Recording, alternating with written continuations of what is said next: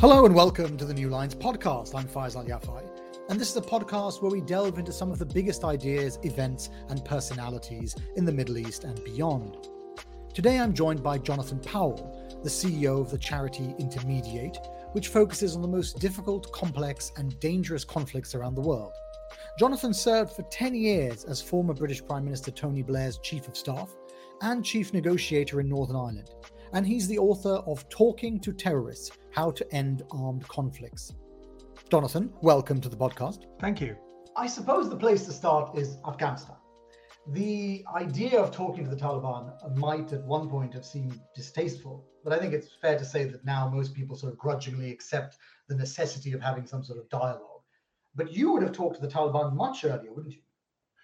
I would. I said when I left government in 2007, that on my basis of my experience in Northern Ireland with the IRA, we should be talking to the Taliban, indeed to uh, Hamas and to Al Qaeda, I said. Uh, and not surprisingly, my former colleagues in government uh, rubbished me and said, no, no, no, it's okay to talk to the PLO and the IRA, but we shouldn't talk to these new groups.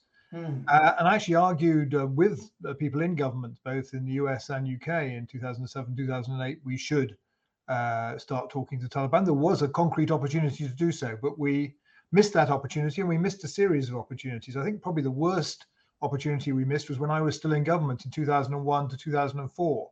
Hmm. And at that stage, the um, uh, Taliban, after they'd been defeated, did reach out to President Karzai and say they wanted to go back to their villages, they wanted to be included in the new Afghanistan. But the Americans told him to say, no, we're going to persecute you, we're going to come after you and of course they went over the border into Pakistan and, and launched the um, jihad that led to the circumstances we have now. So we've missed a series of opportunities on talking to the Taliban, and it's a mistake. Did you find much of a hearing inside Blair's government for talking to the Taliban at that point? Oh, I was not arguing in 2001. I'm ashamed to say. I wish I had been, but no. Like everyone else, I thought, "Oh, we've won. Let's just form a nice democratic Afghanistan." But what I think I've learned in the past 20 years is that unless you get an inclusive agreement, unless you have everyone with a stake, not just the people you like, it's unlikely to be a lasting peace. Just as Versailles was not a lasting peace because we, it was victor's justice. And I, I, fear the Taliban may be just about to make the same mistake all over again by having an exclusive agreement just for them as the victors and mm. leaving out everyone else, leaving out the ethnic, ethnic groups, the other religious groups like the Hazara, leaving out women, leaving out the people who dwell in cities. So I hope they don't make the same mistake that we made, um, but it looks as if they may. So you wouldn't have spoken to the Taliban in 2001. You wouldn't have said, give up bin Laden and we'll leave you alone. Oh, well, the, the, Western governments did say that. In fact, it was Tony Blair who originally proposed that to George Bush to put an ultimatum to uh, the Taliban to say, give up Al Qaeda and we'll leave you alone. Uh, but they said no, they would uh, they weren't going to do that. Um, is it your sorry, is it your belief that that was a sincere ultimatum? It was a sincere offer. Yes, they would not. Americans would not have gone in had that happened. But I think it wasn't a lot of chance that it would happen. Some Pakistanis argue nowadays if they'd been given more time, uh, uh, maybe something would have happened. But I don't know as much evidence of that. Do you really think that at the end of 2001, having suffered the I mean, the attacks of 9/11, that the Americans would have said, "Okay, fine, we'll take Bin Laden, and that's the end of it." I mean, you've seen the quote from Henry Kissinger that he said that we have to humiliate people in order for them to understand that they couldn't have this sort of attack on us. Yeah, but it wasn't the Taliban that launched the attack, so there'd be no point in humiliating the Taliban. That that was actually, in retrospect, why it was a mistake to go after the Taliban rather than just go after Al Qaeda. Had it been possible to do so, I think even then, uh, President Bush would have decided to just go after Al Qaeda. So there would have been just a few airstrikes on Al Qaeda, sort of what Bin Laden, uh, sort of what um, Bill Clinton did in the late 1990s, and then no, no, I don't think he would have been pounding sand as Bush called. Well, I remember when Tony Blair called uh, Bush the day after 9/11 because we couldn't get him on the day itself, mm-hmm. and Bush said he didn't want to pound sand in the way that um, uh, President Clinton had, who just loosed off a few tomahawks against uh, empty training camps in Afghanistan. He wanted to do something more long-lasting, but that didn't necessarily at that stage mean invading Afghanistan. That meant trying to get Al Qaeda. So had the Taliban handed over Osama bin Laden and other Al Qaeda leaders, then I think there wouldn't have been a war. But I just think that was extremely unlikely that would ever happen. Mm. And so your suggestion came after you left government in 2008. Yeah, I didn't realize at the time. I wish I had. So it came after what I learned from those 10 years negotiating in Ireland was you do need to have an inclusive agreement. You know, we tried before in Northern Ireland three times with the Sunningdale Agreement in 73, the Anglo-Irish Agreement in 85, and the um, uh, Downing Street Declaration 93. Each time we excluded Sinn Féin, uh, and each time it failed. And it was only when we had an inclusive process, the Good Friday Agreement, we managed to get to a lasting peace. I think that finally dawned on me at the end of those 10 years. And that's why I said when I left government that we should aim for these sort of inclusive negotiations. And of course, I mean, the response from the Foreign Office was to slam the suggestion as inconceivable. You, this is something that sort of comes across in your book. There's a bit of a, a pattern that governments talk to terrorists very late in the day. Yes, it's very depressing that they try everything else first, and only when everything else has failed uh, do they actually, in the end, negotiate. The usual thing that people try is a surge, just as we had a surge under Obama uh, mm. in Afghanistan. Actually, in El Salvador, you can go back to that conflict. There was a last surge by the government to try and defeat the terrorists, and when that failed, they uh, they began to talk. So there's that pattern that we don't seem to ever remember what we've learned from previous conflicts. In fact, you could take it right back to um, to Lloyd George that Lloyd George finally learned he needed to negotiate with the IRA rather than trying to kill them, as he'd said he would do in 1919. So he negotiated the treaty in 22.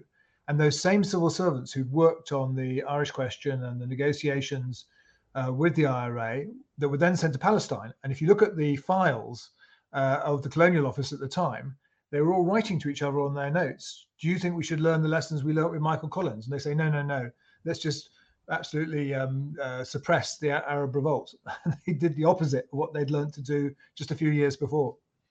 And there must be a political reason for that. I mean, it must be that do, making these, these, having these conversations is so politically co- uh, costly that people simply don't want to do it when they have the levers of power at their disposal. I think that's right. I think it's very hard for governments to explain to people why they're doing something like this. You know, it's um, it's basically political cowardice in the end to to actually be a leader and stand up when there's been a terrorist outrage and say, you know, we really need to talk to these people not just to uh, deal with them as a security issue. It, it, I, appreciate it. It's very, very difficult. But I was very struck um, talking to uh, the father of a, a, small boy who was blown up by an IRA bomb in Warrington. Mm-hmm. Um, uh, and he said that uh, if, when his son was dying in his arms after that bomb, uh, he'd been told the British government was at that very moment negotiating the IRA, he'd have been horrified. Right. But if someone had told him six months later that the British government was negotiating the IRA, he'd have been delighted because then he'd have known his son had not died in vain. There was a process that was going to end the violence. And that was exactly the case because as his son Tim lay dying in his arms, actually, um, Major was corresponding uh, with the IRA, with Martin McGuinness. He contemplated at the time cutting off uh, that correspondence because of uh, the horror of what happened in Warrington, but he decided mm. he should go ahead. And I'm glad he did because that's what made it all possible. That's what allowed you, when you came into government in '97, to take on the um, the talks. Yes, you, you, people forget the peace talks had collapsed. That uh, John Major had not brought the Sinn Féin into the negotiations. He, they felt he'd sort of messed them around, kept them permanently in the waiting room, and they'd gone back to violence by blowing up Canary Wharf. So it wasn't exactly a happy peace process we inherited. But if John Major hadn't taken those first steps, for which he got no political credit, I think it would have been difficult for us to build on them do you find now we were just talking about you're going around the world and talking in multiple countries and governments do you find more of a hearing now of the idea of talking to these difficult groups or is it the same really it hasn't changed it's very selective you know people seem to i mean i remember the spanish government for example back in um, in the 1990s when the talks first started with the farc in colombia they uh, they welcomed a farc delegation to uh, madrid and talked to them and said how important it was to engage with terrorists. The FARC actually um, collapsed the talks and went back to war uh, not long after that. But at the same time, they wouldn't talk to ETA, terrorists in their own country. And that sort of distinction that people draw between different uh, groups, I find quite um, quite difficult to, to, to to stomach. Really, I think people fail to see that if you say it's okay to talk to I don't know Boko Haram in Nigeria, why is it not okay to try and talk to ISIS in, in Syria? I mean, I think we have to try and learn from what we've experienced before with these terrorist groups. I know terrorist groups are always different. We've had four waves. If you go back to the anarchists and the nihilists of the 19th century, the liberation so-called terrorists um, of, uh, of, colonialism, and then the left terrorists of the um, 70s and 80s, and then now this new religious wave. We all also they're completely different, and we can learn nothing from what we did before with such groups. But actually, we can if we really think about it. And it is politically difficult, and I do understand that, having been in government myself for a long time. But I do wish that people would at least look back and try and learn and have some uh, wisdom uh, when they try and deal with such groups. That's the difficulty, isn't it? Because you have the philosophy of it, and then you have the politics of it. What is possible? What's conceivable? What's politically manageable?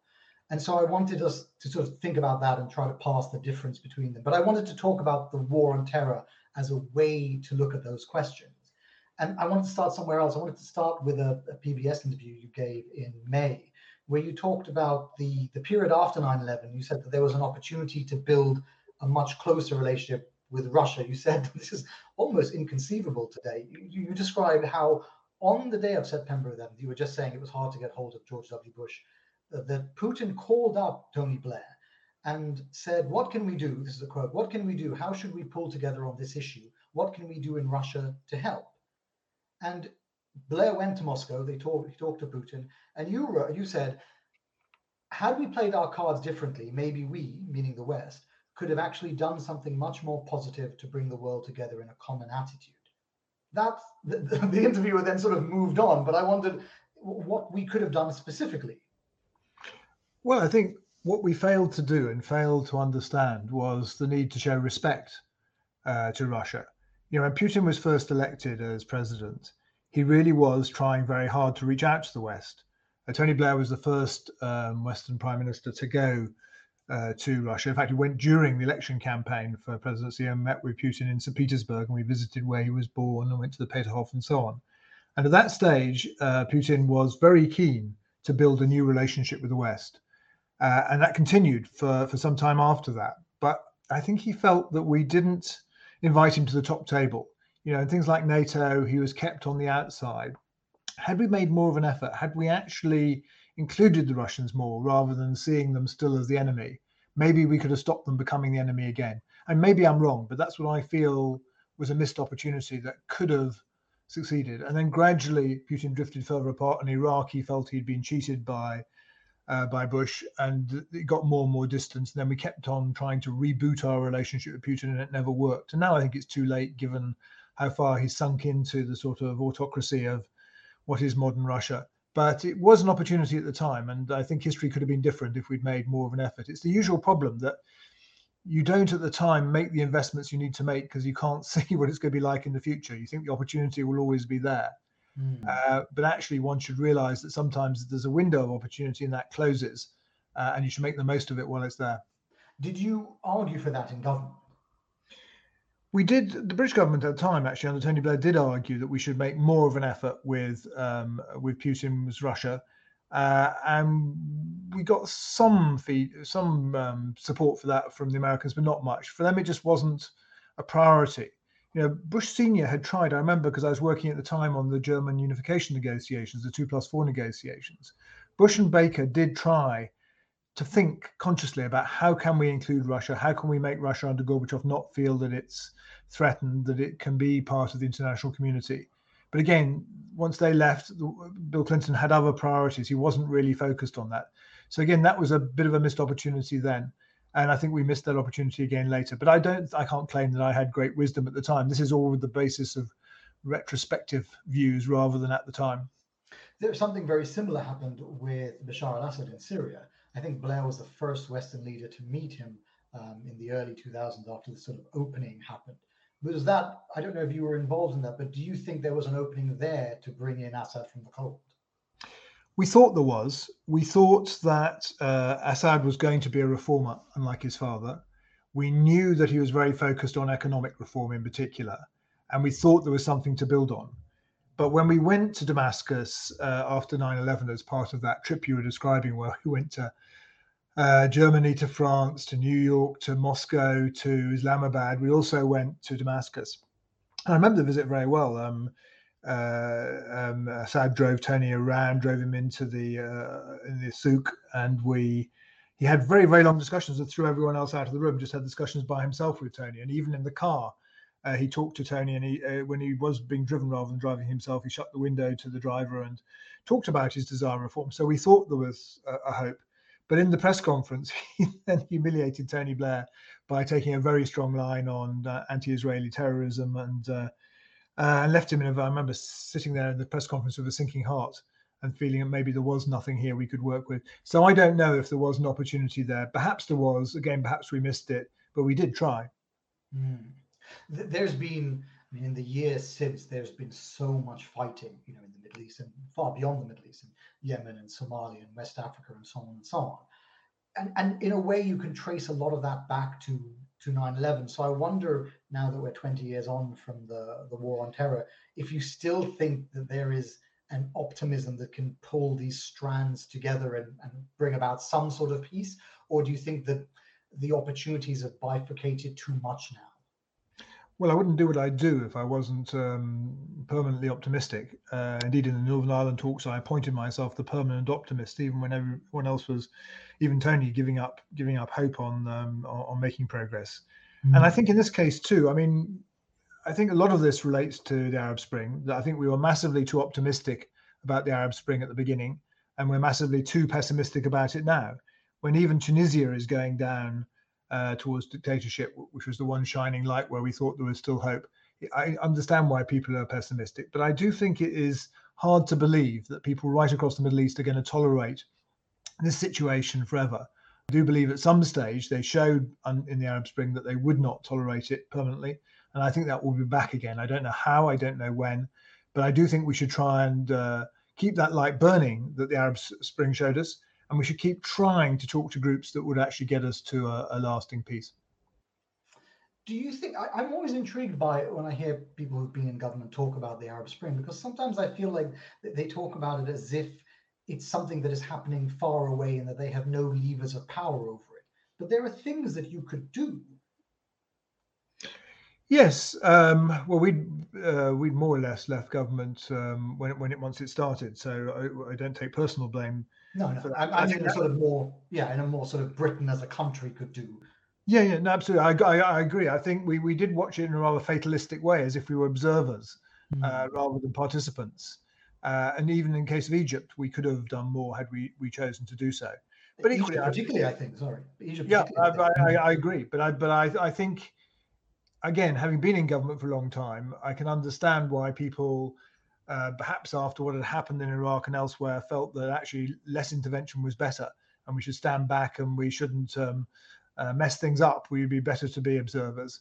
I think that was a mistake. I think it is true that we uh, overreached in terms of intervention, but intervention goes up and down. You know, we we intervene too little in places like Rwanda, in my view, too little in places like Syria, and then we intervene too much in places like Iraq and possibly even in Afghanistan. And we need to get the balance right. We need a sort of Goldilocks strategy where it's not too hot and not too cold, but just the right temperature.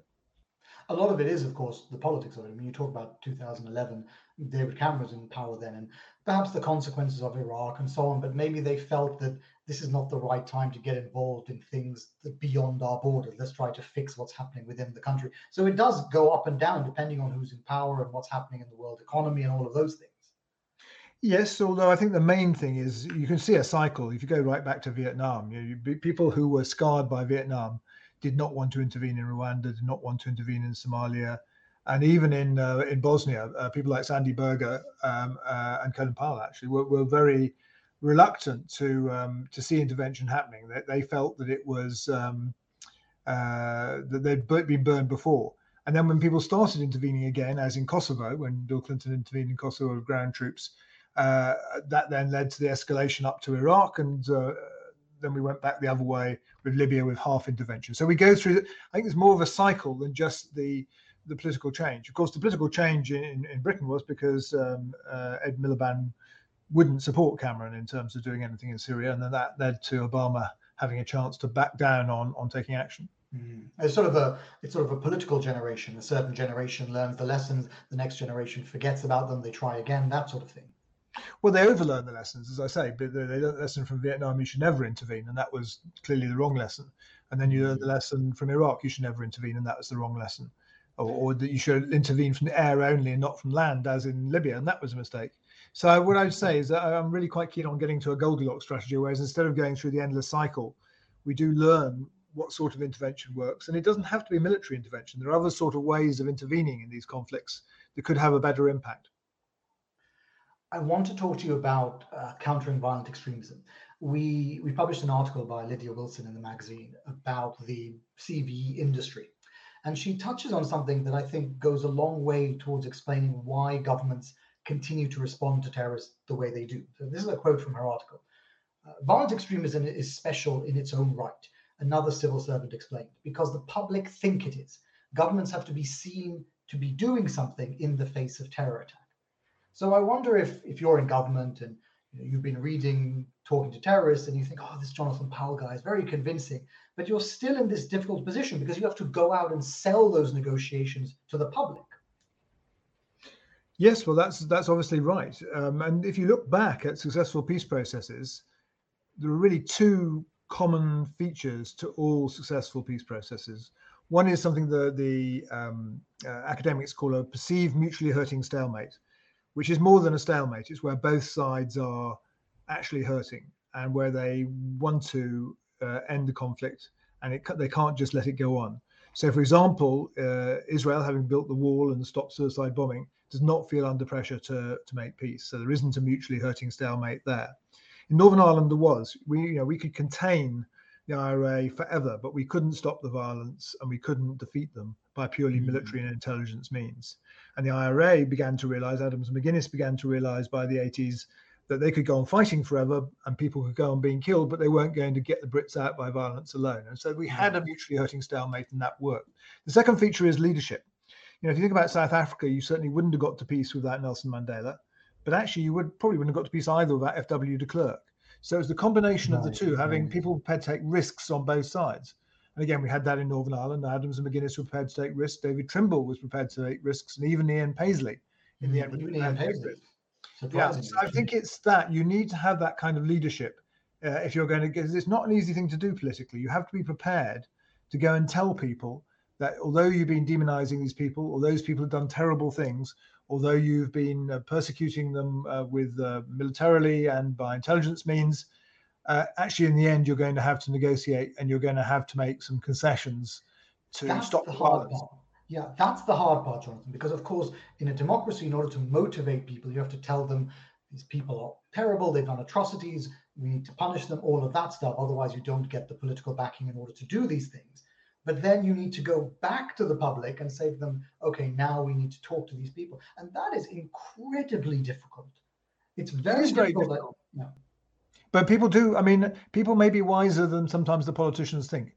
I remember, I don't know why, but I was with Paddy um, Mayhew, the Northern Ireland Secretary, when he had to go to Parliament to explain when the Observer had the leaked versions of their entire correspondence between John Major and uh, Martin McGuinness of the IRA. The IRA had leaked it and uh, he was sure he's going to be called on to resign because they denied repeatedly in Parliament they would ever engage with the IRA.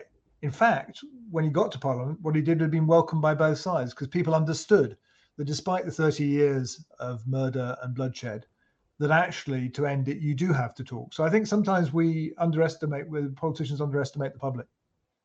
I wonder if you think it's easy then to explain that decision to the families of the victims. Because you said for example, you said we'll talk to Al Qaeda. You would have talked to ISIS, I guess. Yes, I, I mean, I, am in favour of talking to all of these groups, engaging with them. It's not always right to have a negotiation, but I'm certainly in favour of talking to them because, in the case of the IRA, we had a secret channel to them right back to 1972, first uh, uh, engineered by the Secret Intelligence Service, and it was mm-hmm. crucially useful. A series of, of uh, different moments. In 1974, a ceasefire was negotiated with the IRA through that. In 1980, the end to the first hunger strike was negotiated through that, and crucially, it allowed the correspondence with John Major. So I'm always in favour of engaging with these groups. And then, as I say, if you can find the right moment for a negotiation, when you have the right leadership, people prepared to take a risk, and you have that mutually hurting stalemate, then there is a chance to get to peace. But then, how do you go? Let's talk about Al Qaeda. How do you go to the families of the victims of 7 7 and say to them, I'm, we're now going to, as a government, we're now going to go and talk to the people who did this uh, to your son, your daughter, brother, husband? Well, as I say, that that's exactly what had to happen with the victims of the IRA, um, uh, and the, the description I gave of the Warrington bomb is that kind of attitude by victims. Some victims uh, want revenge for their loved ones, but most want to know what happened and to know that the conflict's going to end.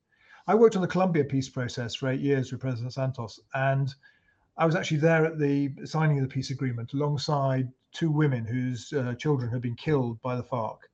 And they had round their necks halters with pictures of their sons just before they were killed. And they were very tearful and very disturbed, as you might imagine. Yeah. And I sat there when the president of the FARC, the leader of the FARC, made a speech in which he apologized for the first time for uh, what the FARC had done. And these women jumped to their feet um, uh, yelling in in, uh, uh, in, in happiness actually that finally they got an apology for what had happened. And I think you can have that cathartic moment when people understand that is possible to avoid there being any more victims in the future. It's mm. incredibly mm-hmm. difficult for people who suffered in that way. I know. Incredibly. And even in, even in Northern Ireland, we haven't resolved this problem now. We have a whole controversy about what's going to happen to the historic inquiries into both soldiers and policemen, but also uh, killings by terrorists. But unless you find a way of escaping that past and moving on, it's very hard to settle uh, the conflict for good. But wouldn't the terrorist groups simply see it as weakness? Wouldn't, if you had spoken to Al Qaeda post 2001, they would have said, well, that worked, let's do it again. Or you talk to the Taliban or ISIS or the IRA, any of these groups that have attacked civilians, would they not have said, hey, we used violence against civilians and we dragged the other side to the negotiating table? It's a good strategy. Um, no, I don't think they would because quite often they don't want to negotiate. They're, they're quite often the ones who don't want to talk. Even when the government start approaching them, they find it quite hard to persuade them to talk, especially when they think they're winning. And there is a bit of a sort of myopia about this winning because you can have a surge on the government side, uh, but the people on the other side, as the Taliban did, can think they can outweight you. So this notion that you can somehow get the upper hand through military force doesn't always work. And I don't think that's a key to whether a negotiation is possible or not and nor do I think actually terrorists ever win in the end. You know, the IRA's constitution said that they could not give up their weapons until they had uh, secured a united Ireland. In fact, we never discussed a united Ireland in the negotiations with them at all. We talked about other things like north-south bodies, about power sharing, and so on. So mm. actually, people don't win by taking up weapons, but you do have to find a way of ending the conflict, and that does mean in the end you have to talk to the men with guns. But you do, at some point, perhaps in the beginning, you have to push them to the negotiating table.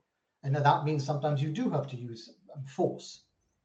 You certainly wouldn't be able to do it without force. The, the point, my point really is that what we tend to do is we go in as if playing golf with one club, and we just have um, the uh, military force or police action. Right. And when that doesn't work, we then usually, uh, certainly in the case of um, the modern religious terrorist groups, we then go for uh, counter-violent extremism. We try and work on ideology, uh, and that doesn't work either. That doesn't mean to say oh, you should give both of those up. What I'm saying is you should have another um, uh, arrow for your bow, if you like, to mix my mm-hmm. metaphors. You should actually also try talking. It's the combination of, the, of those things. It's the pressure down, because otherwise they won't talk.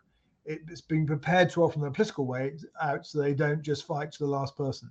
That's the combination that has worked historically with such groups. It won't always work, but it seems to me the best one to try. So this is, leads us to something that you talk about in the book, um, the what you call the Rajapaksa model, which is uh, the um, named after the former Sri Lankan president Mahinda Rajapaksa, who brought the civil war to an end. He brought it to an end using no holds barred violent repression, and it worked. It did. I did, and they uh, propagated it around the world before they lost office for the first time as um, as a model that could be used elsewhere. But I don't think it is a model for three reasons, really. Mm, firstly, because um, Khan, the leader of the Tamil Tigers, had a reputation as a military genius, but as one of the Norwegian negotiators commented at the time, he turned out to be a military fool because he tried to a, fight a conventional military campaign against a conventional army, uh, and he lost not surprisingly. Had he carried on with a terrorist campaign or a guerrilla campaign in the in the woods, in the jungle, he would probably still be fighting now. Secondly, the means used by the Sri Lankan army to shell and destroy the tigers at Lagoon is something that no Western government, no liberal government, no democratic government in the normal sense could use because so many civilians were killed. And you'll remember the UN report on that.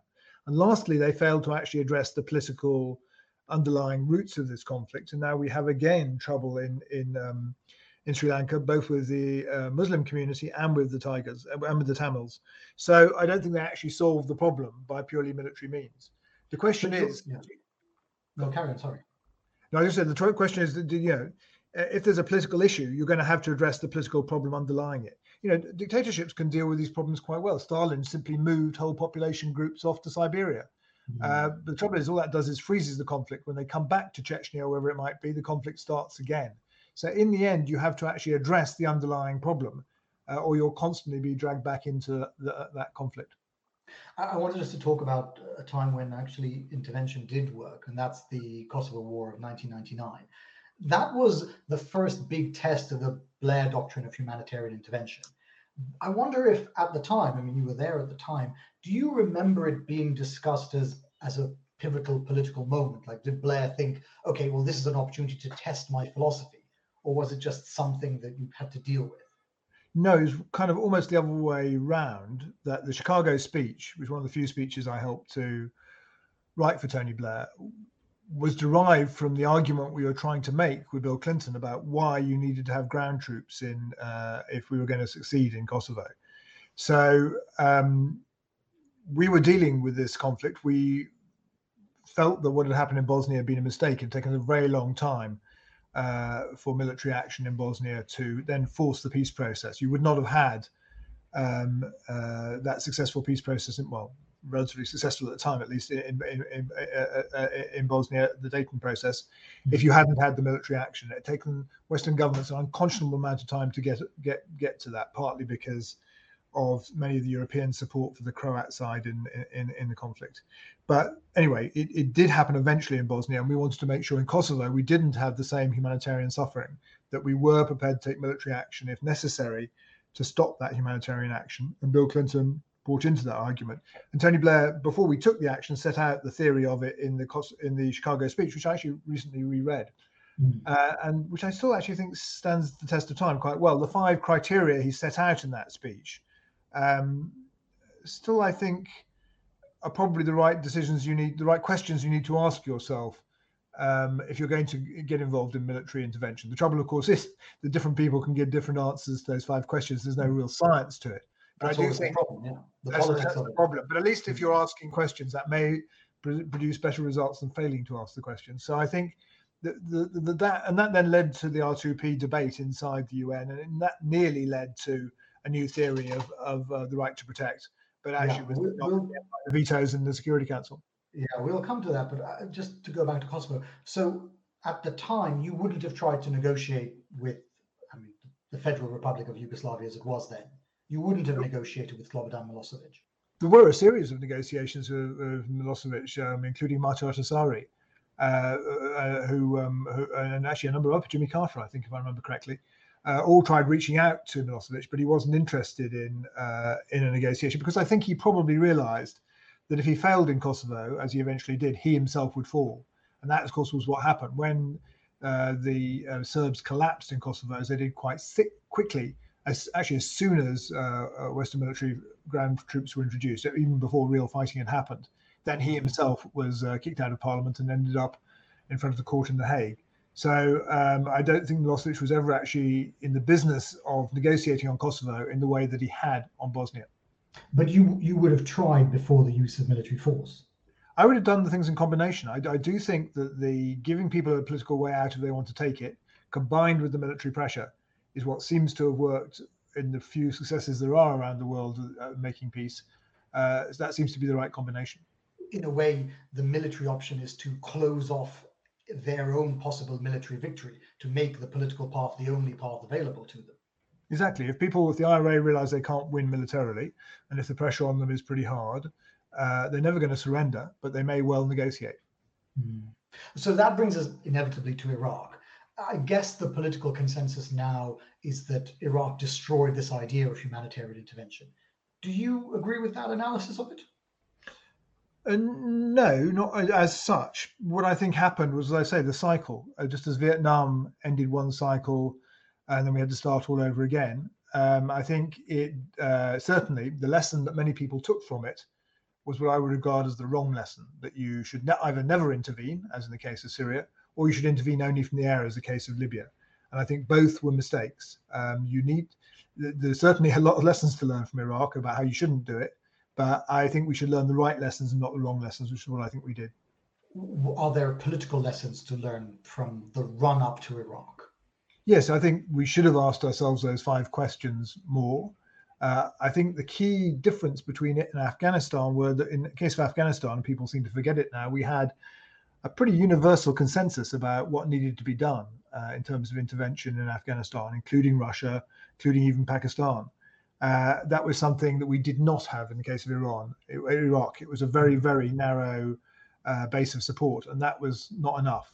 Uh, actually, as Tony Blair said rather perspicaciously in one of his notes to Bush, was revealed in the Chilcot inquiry, is that uh, you know, if we take this on without a wide coalition of support, then we're going to own the mistakes if it goes wrong. Hmm. Well, I mean, I think it's probably reasonable to say that Blair did have to own the, the mistakes, and um, it certainly destroyed his reputation among parts of the left. I, I, want to talk a bit about your time with Tony Blair. You were the only Blair advisor to last 10 years throughout his time in government. Um, and you you developed this reputation for being very loyal to Blair. The Daily Mail once described you as a die-hard stayer, which I imagine you probably see as a compliment. I doubt they meant it as a compliment. for the Daily Mail, they certainly didn't mean it as a compliment. Actually, no, I guess not. Lasted longer than that. I got I became Tony's chief of staff when he became leader of the Labour Party, so I lasted 13 and a half years, uh, including the 10 years in Downing Street. So uh, I think I have the world record for being a chief of staff in a democracy, because normally people burn out before then. Yeah, I mean, do you and do you still feel loyal to Blair? Oh yes, no, I think Blair was a very considerable uh, leader, a very considerable prime minister and probably the last prime minister of this country that had a real impact on the world stage. I can't think of one of the ones since then who's who's had that. So yes, I do. I think he was a, a had a rather extraordinary talent. I mean, like all leaders, there are failings, uh, and of course I got many more of those myself. But the yes, I do. I, when I wrote a book called, called The New Machiavelli, which is really a sort of account of our time in government, um, I did say that. I mean, it may be another. Um, 20 or 30 years before Tony Blair's reputation is rehabilitated. But I think it will be. I think when people look back and they look beyond just Iraq, when they look at Kosovo, when they look at Northern Ireland, when they look what happened to the education system, I think actually he will be seen as one of the great prime ministers. Do you think it is possible for people to look beyond Iraq? Uh, in time, it will be yes. I mean, I, I was a historian by training, and uh, we have this endless debate about whether George III was the worst uh, king in the uh, in the British uh, history and whether Lord North was the worst prime minister because they lost the American colonies. and the uh, revisionism always circles round and round, saying yes they were, no they weren't, and the latest revisionism no that is no they weren't. So yes, you you he will certainly. I'm actually also quite interested in the. Um, I always wonder if it's not worth opening a market in the post um, office phase of both presidents and prime ministers because it's interesting to see what happens to people's reputations. Jimmy Carter when he left office was extremely unpopular and has become perhaps the most popular ex-president. Uh, whereas Reagan was a very popular president, at least to start with, and became a very unpopular ex-president. And so people's reputations go up and down once they leave office. And history, I think, in my view, will be very kind to Tony Blair. Do you think that your personal reputation has suffered by, I mean, continuing this loyalty to him over so many years, especially now that he's become a bit of a politically toxic figure among parts of the left? I don't really mind because I think I, my, as far as I have a reputation, I think my reputation should be staked on being consistent and sticking to what I think are the right things rather than tailoring to whatever the wind might be at a, at a particular moment. Um, I, I, think Tony Blair made mistakes. I made plenty of mistakes in government too. Uh, and the question is, can you learn from those and can you help other people by telling what you learned, both by the things you did wrong and the things that you did right? And that's what I try and do in my work around the world at the moment do you think Iraq was a mistake?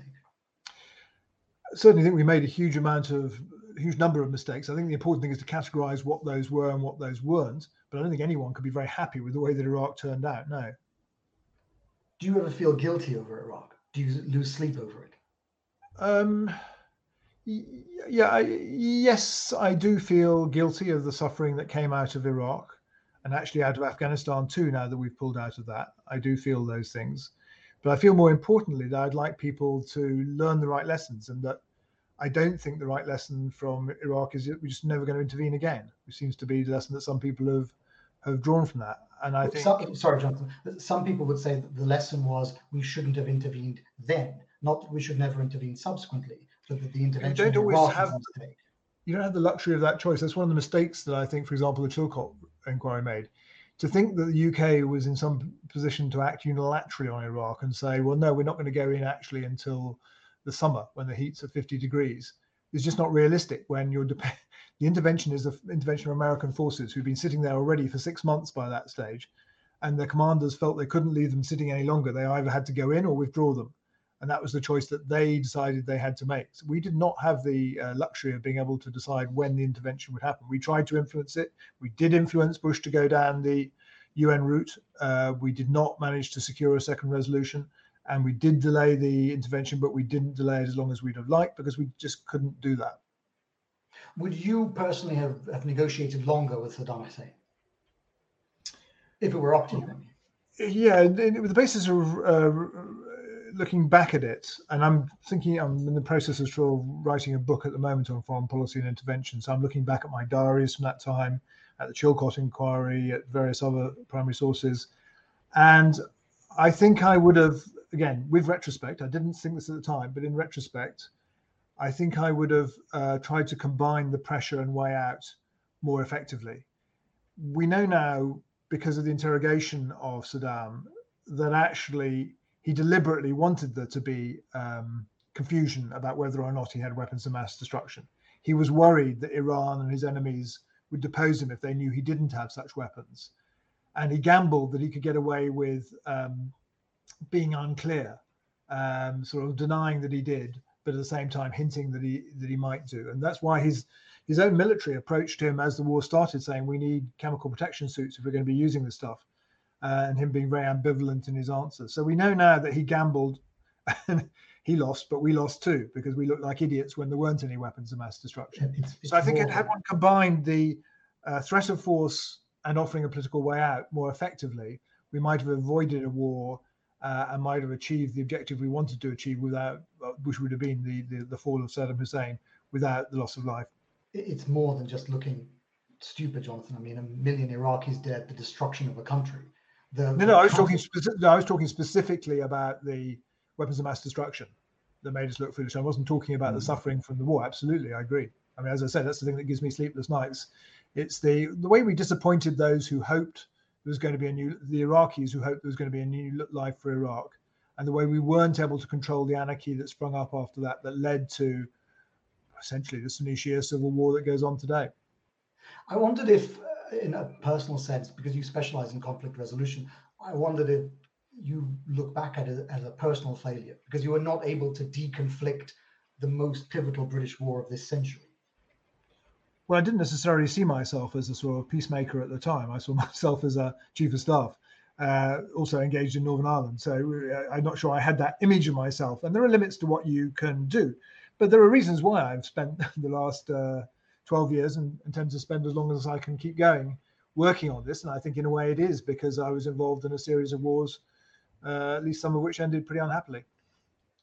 I wonder what you think about the the consequences of the Iraq War on the subsequent politics, particularly on a, a generation that grew up uh, with the anti-war protest as a formative part of their political education. I mean, that is definitely something you must have seen over the past 15 years, that there's a generational divide in the reputation of Blair, that those people who remember the 1990s and remember the, sort of stagnation of the dying days of the major government, they might look at the early part of the Blair years and say, well, a lot of good things were done but there's a whole generation that grew up after that who only remember you know the invasion and Abu Ghraib and Blackwater and all of that, and they think, well, Blair got away with it. They don't remember the earlier part.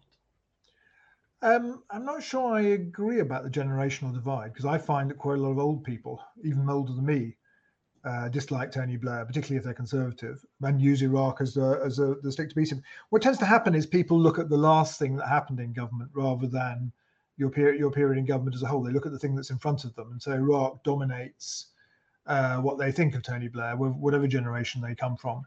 And I think, as I say, that change that will change over time. That people will have a more a, a, a longer term perspective of what he did and didn't do uh, in government. And so I don't know that I think that's a generational thing. I think the anti-war movement pre-existed Blair. Um, the, the, Iraq War clearly gave it a big fillip. And, yeah, uh, the, um, the, program about Blair Brown is just coming out uh, tonight.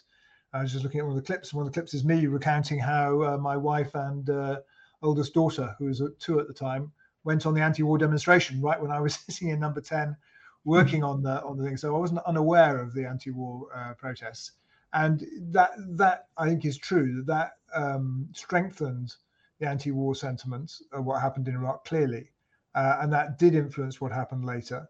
And that is, I think, because people, as I say, have drawn the wrong lessons. Do you think Blair will ever face consequences for the decision to go to war in Iraq? Well, I think he has faced consequences, as you yourself said, in terms of his political reputation. If you mean legal or other, no, I don't think so. I think it's very unlikely. And do you think that um, that Britain might ever pay reparations to Iraq? Um, I, I, I have no idea what the legal basis of that would be, and if you're going to start doing that, you've got an awful long way to go back, and we'd be paying reparations for the first, second, and third Afghan wars as well as the more recent one. So I don't know. I think um, uh, I don't even think that's the most important issue. The important issue, I think, is to see what one can do to remedy the situation in Iraq now, and even more the situation in Syria, uh, and what uh, learn the lessons so we don't keep repeating the same things. As I say on talking to terrorists, I think we never seem to learn the lessons. We just keep repeating the same mistakes, and I fear we may do the same on intervention. And I hope, as a point of writing a new book on this subject, is to try and find a way of getting people to have this Goldilocks approach, where you don't overreach, you don't always go for military intervention, but you don't stop intervening. I wanted to end by asking you some personal questions. Um, since negotiating in Northern Ireland, you've built your career around dialogue with terrorist groups and you've written this book and you founded Inter Mediate. I wonder at what point you thought that this is my calling. Was it with the Good Friday Agreement or was it being in government after 9 11? What was the point at which you thought, okay, this is something I can really make a contribution on? Um, that's an interesting question. I think it was, it didn't sort of, um, it wasn't like a blinding flash of light because I have to say that the Northern Ireland negotiations were quite painful. I was trying to be chief of staff in Downing Street, but having to fly across the Irish Sea and meet Adams and McGuinness in safe houses in Derry and Belfast and Dublin, mm. uh, and then meet the unionists and try and make progress on this was quite a painful thing to do. Quite often involved overnight negotiations, being sort of um, subject to a good cop, bad cop approach by by Adams McGuinness. It wasn't exactly a, a bundle of pleasure doing it. But when I look back on government, it was the thing I was proudest of and the thing I thought had made most difference, and something I actually had turned out to be quite good at, slightly to my surprise. When I left government, the only people who offered me jobs were banks. So I went and worked for a bank for a, a year yeah. for Morgan Stanley. Yeah. Uh, that actually turned out to be 2008, the year all the banks died, and Morgan Stanley nearly did too. Uh, so I didn't really learn much about banking, and I quit after a year, and then started doing this. Actually, I carried on doing the negotiations even while I was at the bank, working in the Basque Country. Um, so I think it was when I left government that I realised what did I miss about government? I'd done in government, and it was this negotiating. I thought I had something to share from what I'd done in Northern Ireland, and so I think it was a revelation that happened to me as I left government, basically. You've been in the room, I mean, you're talking about being in the room uh, with the IRA, but you've been in the room with some very dangerous people, terrorists and dictators and war criminals. I imagine it must be quite hard to sit in front of people who've been responsible for hundreds, thousands of deaths. What is that actually like when you look at those sorts of people? Sometimes people who've really been in the front line of fighting, um, you can see in their eyes if they killed a lot of people. Like meeting a bunch of mid mid um, mid level Boko Haram people, for example, you see people who've really been ground down by blood on their side and on the other side. Leaders is usually rather different because they've usually graduated from fighting to uh, being fairly safe themselves and presiding over these things. The thing I think is that uh, it's important to try and build a relationship of trust, but not necessarily to become their friends. I remember talking to Yair Hirschfeld, who was the Israeli negotiator in the lead up to Oslo and he said that he wanted to build a relationship of trust with the Palestinians, but he did not want to uh, become buddies with them. And he recounts a time when Rabin told him he could not go to a particular negotiating session he promised to go to because of an outrage committed by the PLO, but he uh, insisted on going because he didn't want to uh, lose that trust. And I've seen people who go into in the job I do that tend to fall for sort of Stockholm syndrome, that sort of almost fall into thinking the terrorists are cool in some way, and that mm-hmm. is a terrible mistake. But it is not right to either treat them as if they were not humans. The first time I met Adams McGuinness, I refused to shake hands with them because they'd shot my father and injured him, and uh, put my brother, who worked for Thatcher, on a death list for eight years. Yeah, Tony Blair very sensibly did shake their hands, and I learned from that.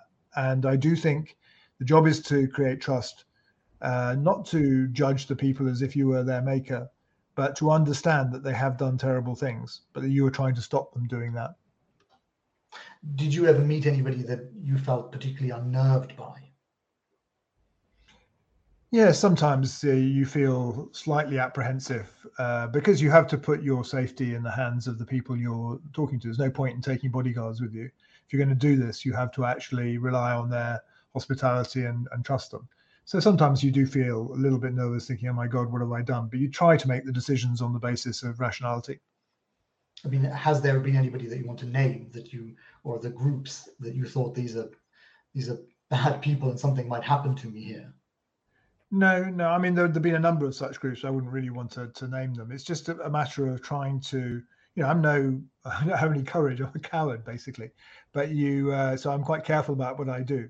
But you mm. just want to uh, think carefully about what you do, and then you have to just trust that the people you're dealing with are going. To, it's not in their interest to kill you or kidnap you, because otherwise they're going to fail in their negotiation. That's not to say, of course, that mediators, you know, Terry Waite um, uh, Count Bernadotte have been killed in the pursuit of trying to make peace. So it does happen.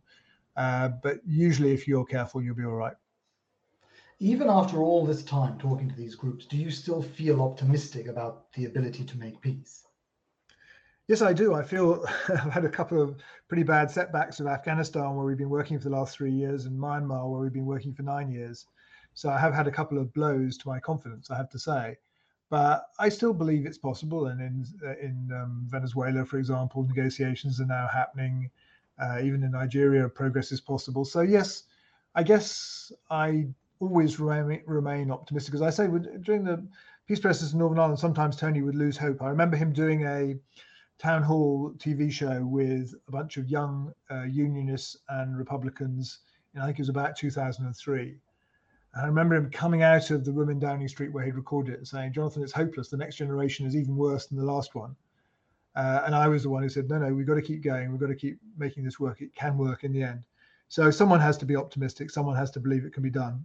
Because people forget that these things don't happen suddenly. The, you know, Northern Ireland, as I said, there were three failed processes before we succeeded. And Seamus Mallon, the SDLP Catholic leader at the time, called it uh, called it uh, Good Friday Agreement, Sun, Sunningdale for slow learners, and it is that is what you have to think about. In Colombia, there were three failed processes before Santos succeeded. You've got to keep trying these things, and they won't always work straight away. And even Arab Israel, in the end, will be solved by negotiation. There is no other way that it's going to get solved. Uh, and I don't know when that will be, but I strongly believe it will happen at some stage, and that's why we should keep trying. Do you still feel optimistic about human nature? I kind of feel realistic. As I say, I wrote a book about Machiavelli, and people misunderstand Machiavelli. The point that Machiavelli was making is not that all people are evil. He's saying that human nature uh, is something that you have to be realistic about, and you have to work with, and you have to understand people's interests and work with those interests. It's the same thing that Shakespeare was saying, really. And that's what I believe. I don't think people are good or people are bad. There are good people, there are bad people. But in the end, people have interests, and what you want to try and do is work with those interests and show to them that making peace, stopping the killing, is actually in their interests as well as everyone else's. Jonathan Powell, thank you very much. Thank you. Jonathan's latest book is The New Machiavelli How to Wield Power in the Modern World. You can find Inter Mediate at inter-mediate.org. And of course, you can find more essays and reportage on our website, newlinesmag.com. Thank you all for joining us.